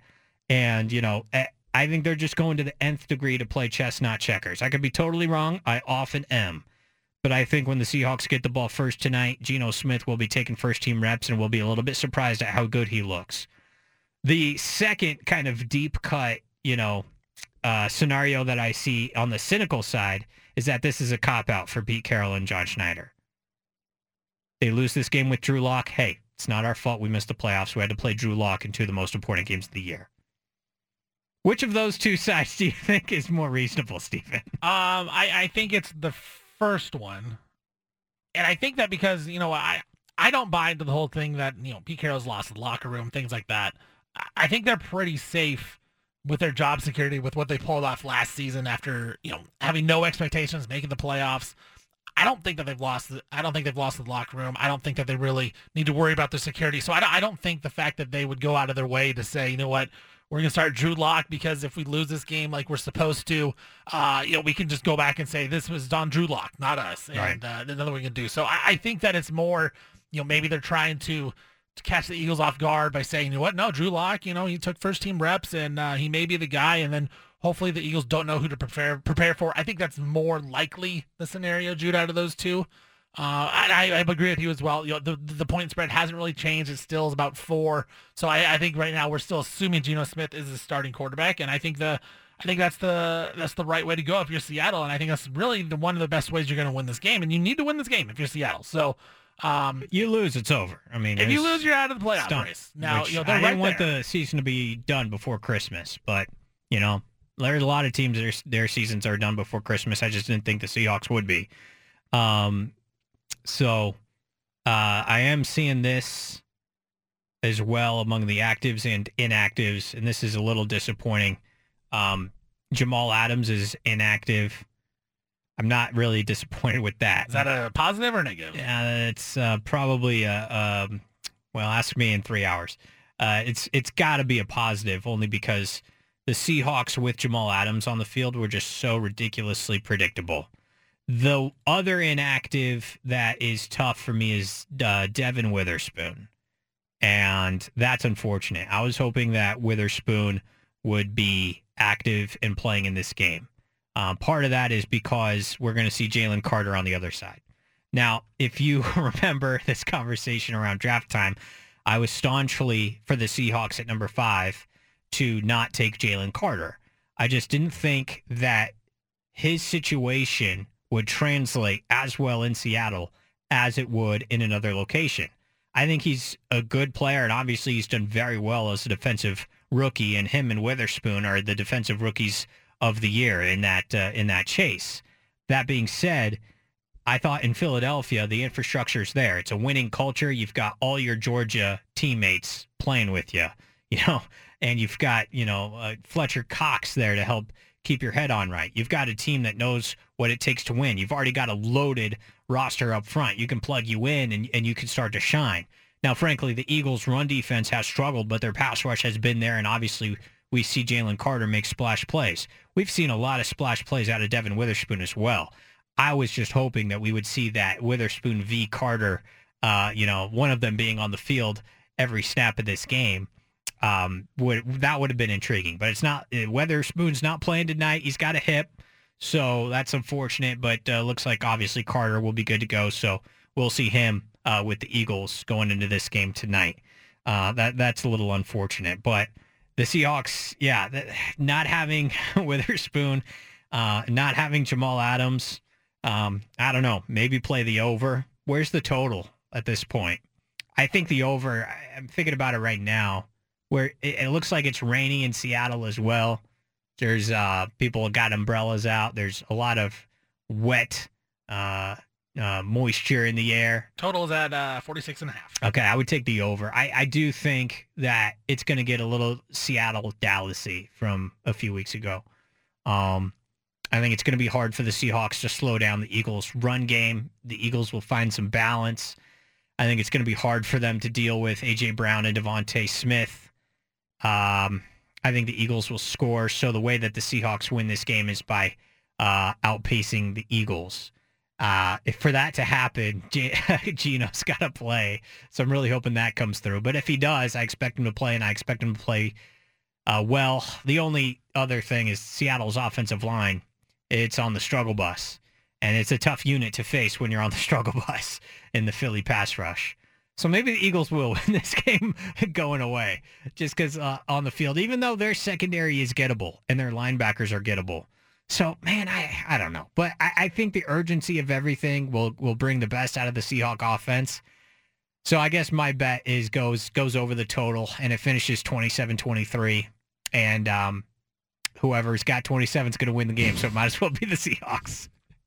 That's the John Madden quote. You know, if you score more points than your opponents, you win the game. But I like your take there. I think Seattle has a legitimate chance in this game against Philadelphia, but I think it's more just the way Philadelphia has been playing and their defense. They've been banged up on the offense side and defensive side. So I think I like to give Seattle the benefit of the doubt by playing up at Lumen Field. That's always a tough place to play on Thursday or on Monday night. You know, when it's in a primetime game, give me Seattle at home. I usually would take those, especially if I'm getting points. Yeah.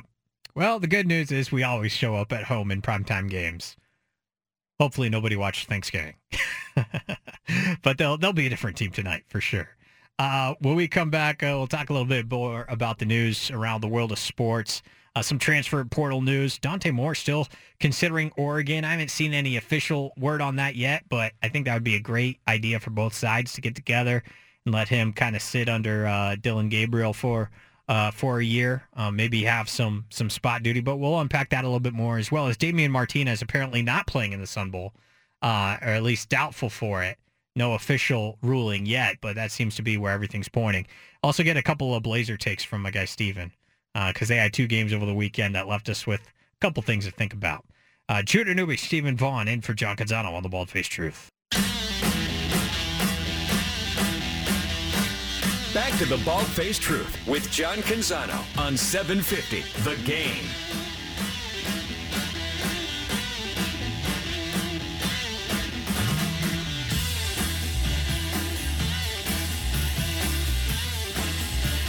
Okay, we got breaking news again in the world of college football, and of course, with timing being everything, I just teased this before the break as something we would talk about, and now we can talk about it with a little bit more of a degree of officialness. Stephen, you told me something right as we were coming back to air. What is the breaking news? Yeah, according to multiple places now, former five-star quarterback from UCLA, Dante Moore, set to transfer to the University of Oregon.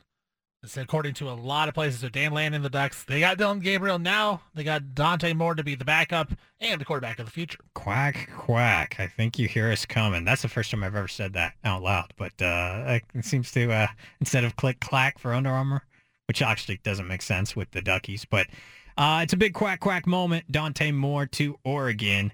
Our Oregon Ducks contributor to 750thegame.com, Spencer McLaughlin, who also hosts the Locks on Ducks and Locked on Pac-12 podcast. He sometimes guest hosts on this show. He actually wrote about this on Friday of last week, why Dante Moore to Oregon still makes sense despite the addition of Dillon Gabriel. And it's something that we started to talk about a little bit in the show on Friday, kind of procuring a more long-term development plan at the QB position rather than just a singular one-stop shop, get the biggest QB off the NIL market and try to pay for them to play for the University of Phil Knight. And now you got a little bit more of a long-term ramp-up. And Dante Moore said as much. He wanted to go to a place where he was going to be developed, first and foremost. Which is not necessarily, I mean, that's the thing a lot of kids say, but not a lot of kids mean. But the way Dante Moore got into UCLA, by the way, decommitted from Oregon, signed with UCLA, had the season that he had, which was a disappointing one, and had some turbulence. And for him to eventually make his way back to Oregon, even after the addition of Dillon Gabriel, on the face of it is surprising, it's refreshing, and I think it works out for both sides in this case. What say you? Yeah, I mean, and it's completely different than what you hear, what you read about the Dante Moore recruitment, that it was basically who will start me and where can I go to play, and that's why he decommitted from Oregon once Bo Nix decided to come back. And he went to UCLA where he got the starting job really soon. And so now, you know, he's going to a place like Oregon where he knows he's not going to be the starting quarterback this season. So, you know, I think you're right. Give Dante Moore a lot of credit maybe for maturing just a lot in that 1 year. He got humbled a little bit this season at UCLA, and he's willing to be the backup quarterback now. I want to ask you this, Judah, though. Ducks land Dillon Gabriel and Dante Moore. What is a bigger pickup in the NIL market and the transfer portal for the Ducks? Is it Dillon Gabriel, or is it for the future where you're going to get, you know, 2-3 years out of Dante Moore?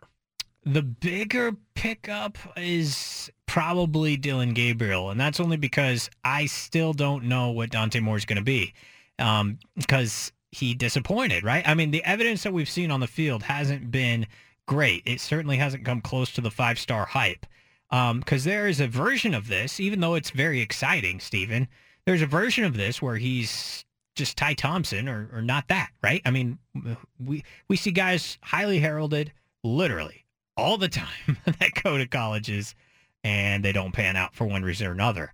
Dante Moore is a big name. He's kind of a sexy name out there. He's got the 5 stars.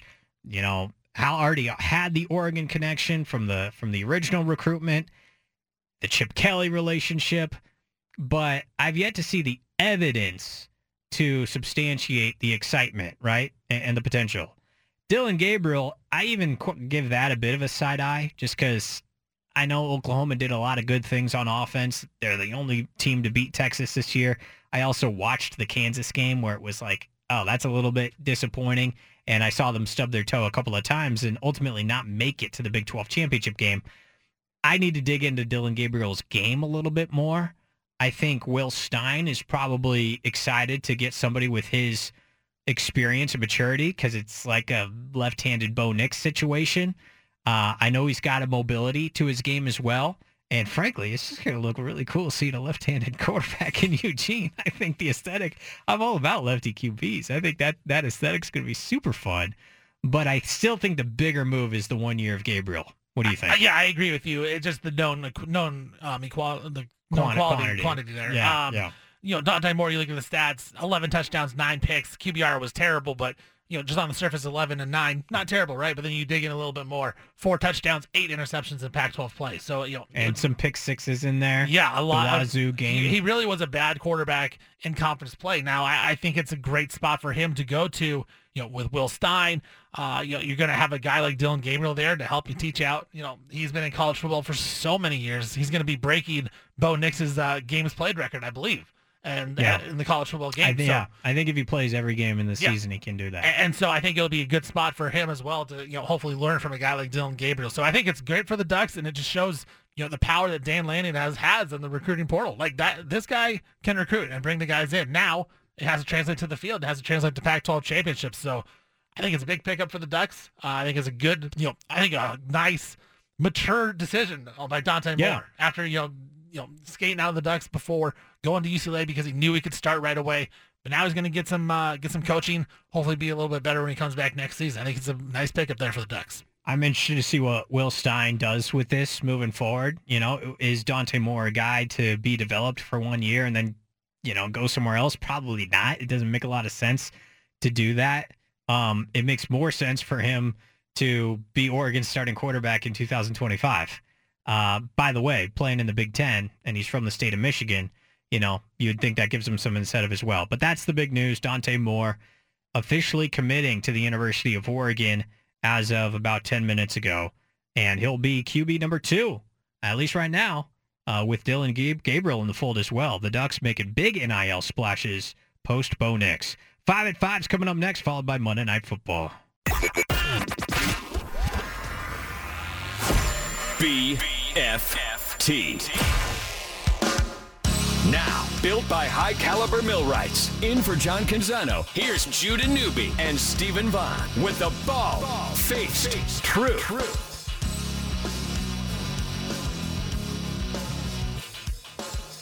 Well, I'll be darned. Looks like Drew Lock's going to play quarterback tonight. Damn. It was a good year for a little while there. I'm a little shook. I thought Geno was going to be just fine for this one. I misread it. Drew Lock is getting first team snaps. In pregame warm-ups, Geno Smith is active, but hasn't been seen. The hell's going on out here? Steven, it's good. I didn't place a bet yet on either of them, but I'm definitely not going to do it now. Yeah, it certainly looks like it's going to be Drew Lock tonight for the Seahawks. Just reporting out there, and I think if you're a Seahawks fan, that's got to be a little disappointing. you're hoping for Geno Smith, and now you're getting Drew Lock when your season's on the line. I don't know how I would feel about that one there, Judah. Well, I'll tell you how I feel. We'll get the 5 at 5 here in a moment. Like, obviously, if I know anything about this stupid league, it's that as soon as I think I know something for certain, I know absolutely nothing. Now, generally, that concept has come back to bite me in the backside when I think a certain team is going to win or cover and it doesn't happen. In this particular instance, I really hope it manifests in my favor, because it's hard for me to think that Drew Lock can beat the reigning NFC champions in a game that you have to have. Hard for me to think that. Construct the argument. Seattle gets the ball first and somehow scores a touchdown. You're up 7-0. All right. Get a couple takeaways in there. You get a couple fortunate calls from the refs. Maybe the refs were paid to help you win. I don't know. Something like that needs to happen. So Drew Lock, 304 tutties tonight. Yeah. Yeah. What has been the best backup QB performance this year that we've seen? Jake Browning. Probably, which was Monday night, was it not? 2 Mondays ago? Yeah, against the Jaguars. So is there a version of that, you know, in this Seattle offense? And obviously Drew has already played once against the 49ers. And look, he isn't as bad as people want to think, but he will give the other team the ball at any given moment. He will. He'll do something absolutely dumb, which is what backup quarterbacks do, and it's why they're backup quarterbacks. So this game's going to get weird.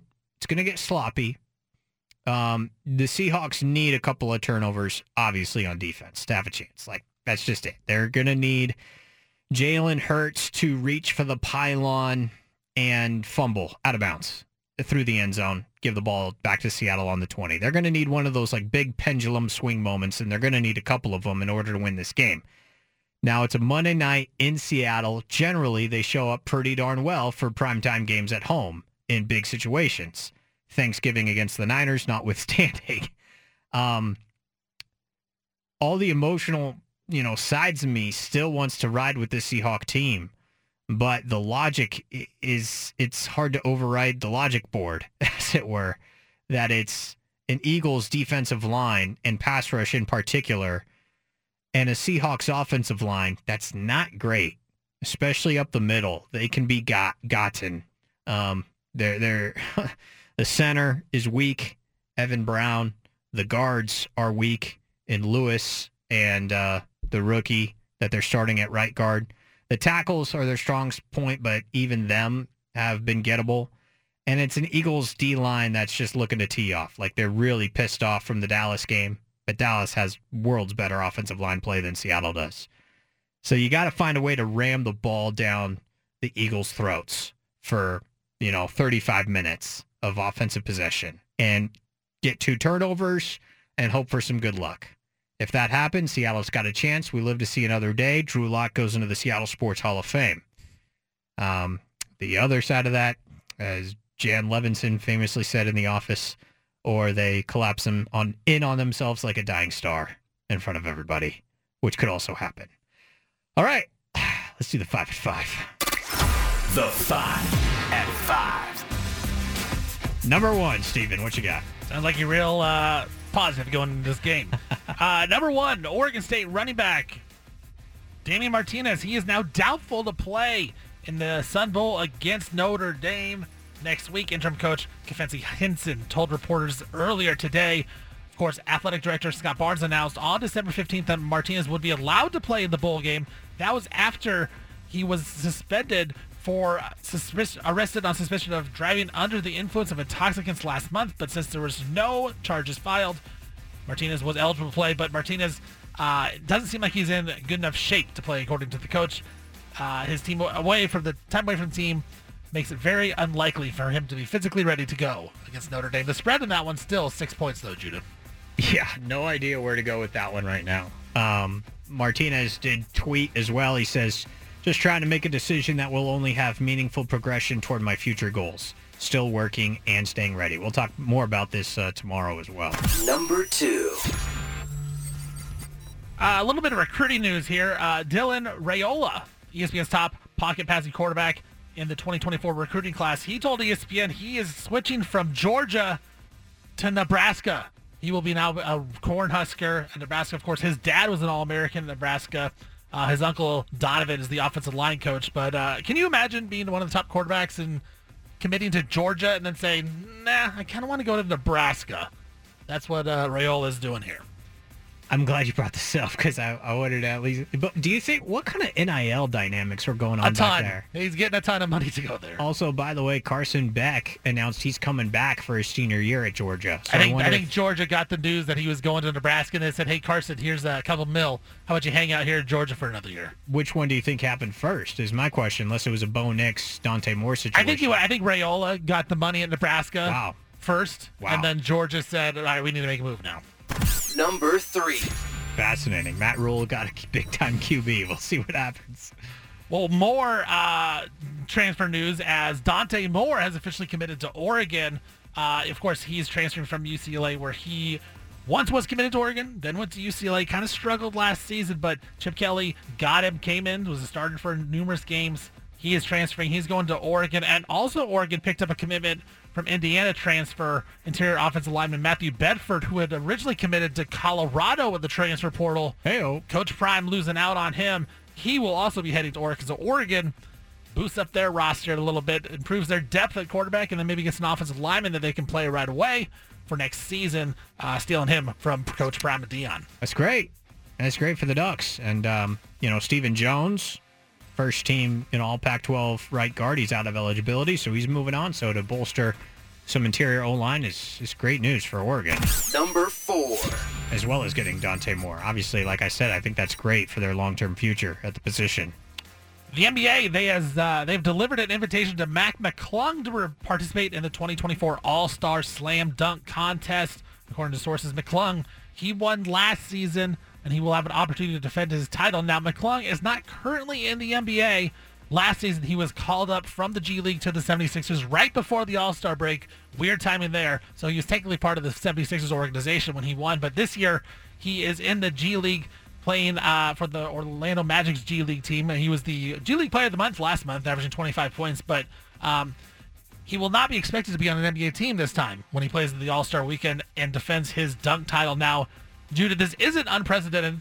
Craig Hodges, back in the day, he was an 8-time participant in the three-point contest from 1986 to 93. He won the contest 3 times, but in his final one in 1993, he was a free agent as he was waived by Chicago and did not sign with another team, but the NBA initially left him off the field, then decided, okay, you can come back and defend your title. He wore a generic NBA jersey in that one. So Hodges has been precedent where a player is not on an NBA roster and has competed in All-Star Weekend. That was Craig Hodges. So Mac McClung will be the second one to do this, but he'll be on a G League team. So he'll actually have a jersey. We'll see what he wears, but Craig Hodges in the infamous generic NBA jersey. You just get like a Rob Lowe jersey. Yeah, you get like from Goodwill. I'm a big fan of this because for me, you need to make the dunk contest cool again. Even though Anfernee won it that one year, I still wasn't all about the dunk contest, but this is great. Getting McClung in there gives it a certain cool factor. I could care less if he's on an NBA roster. Number 5. And of course, finally, Monday Night Football, Seahawks hosting the Eagles. The line now is at the Eagles -5 and going trending that way. Total at 46 as Drew Lock appears to be the starting quarterback for Judah Newby's Seattle Seahawks. He is over there in the other studio crying. I can see the tears. Drew Lock is in the starting lineup. Seahawks, Eagles, Judah. You got any chance with Drew Lock playing today? We'll still keep it close. I think there's money on the Seahawks. Hard to. I think that says it all. Eagles. I mean, biggest game of the year, and Geno can't go. I mean, all right. To all my 12s out there, let's hang tough. Talk to you again tomorrow.